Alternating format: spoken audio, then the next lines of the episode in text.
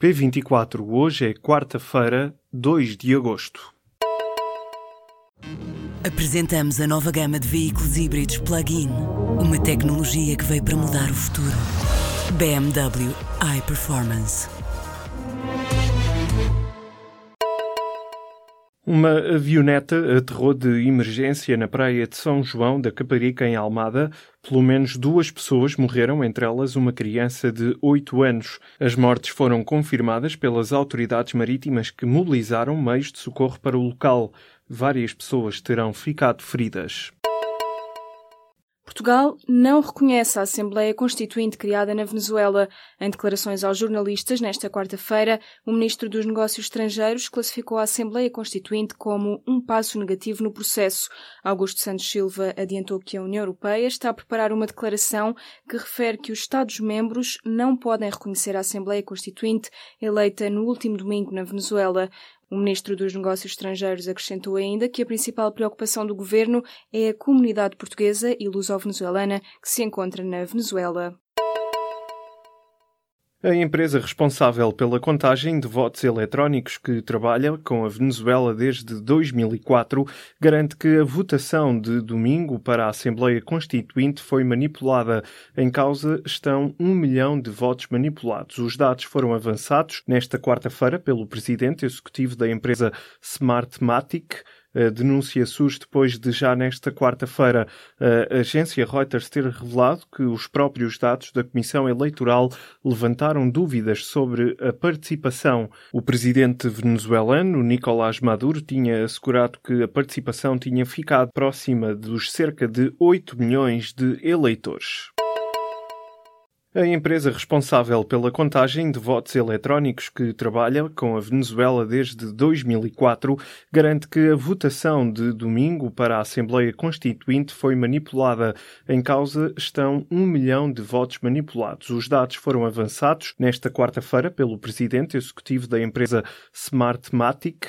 A denúncia surge depois de, já nesta quarta-feira, a agência Reuters ter revelado que os próprios dados da Comissão Eleitoral levantaram dúvidas sobre a participação. O presidente venezuelano, Nicolás Maduro, tinha assegurado que a participação tinha ficado próxima dos cerca de 8 milhões de eleitores.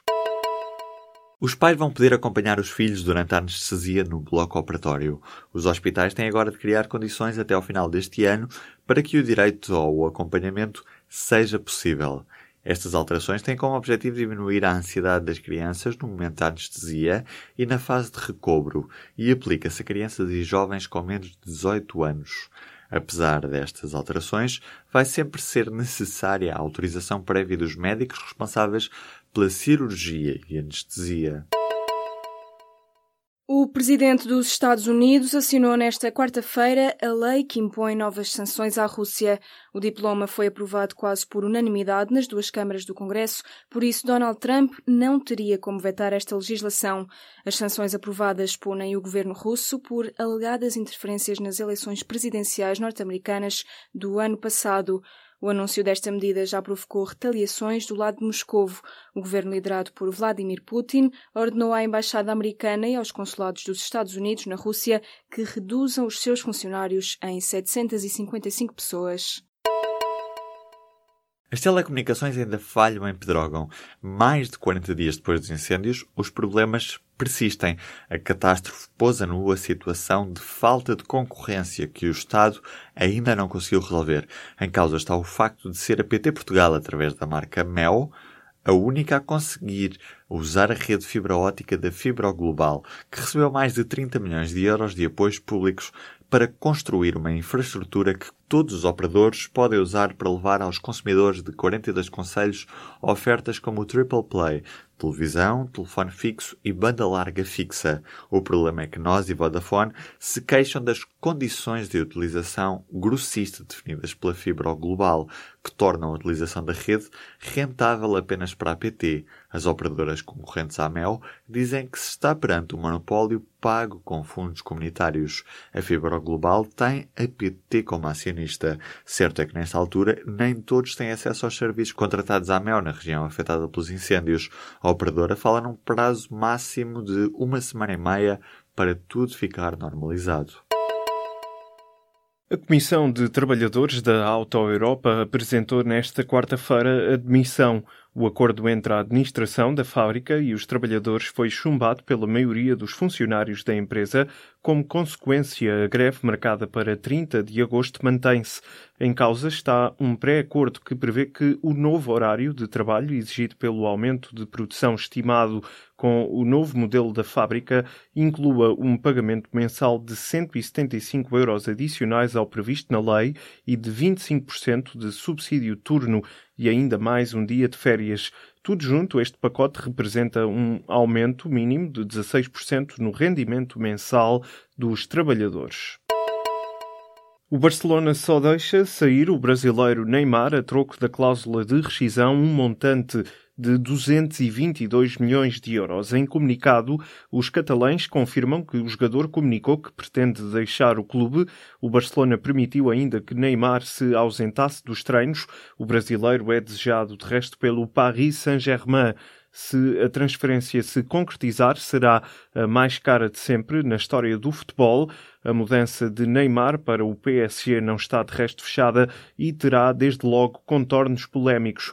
O presidente da Liga Espanhola avisa que vai apresentar queixa contra o Paris Saint-Germain caso o clube francês contrate Neymar por 222 milhões de euros, alegando que isso desrespeita o fair play financeiro, as regras de equilíbrio de contas impostas pela UEFA. Se há cartazes autárquicos que fazem sucesso na internet, há políticos para quem os cartazes deixaram de ter espaço na campanha. Os cartazes que foram vistos como legitimação de uma candidatura são agora um desperdício de dinheiro para alguns candidatos. Rui Moreira e Narciso Miranda prescindiram destes instrumentos de campanha e a professora da Universidade do Minho, Felisbela Lopes, acaba por concordar com esta opinião. Diz Felisbela que os cartazes servem para os candidatos em notoriedade pública. Para quem é conhecido, os cartazes apresentam mais riscos do que vantagens. Já no Algarve, o PSD preferiu afixar cartazes só no mês de setembro em conselhos como os de Alcotim, Algesur e Monchique. O Presidente da República promulgou nesta terça-feira o diploma que visa começar a desmaterialização dos manuais escolares, abandonando progressivamente os materiais em papel.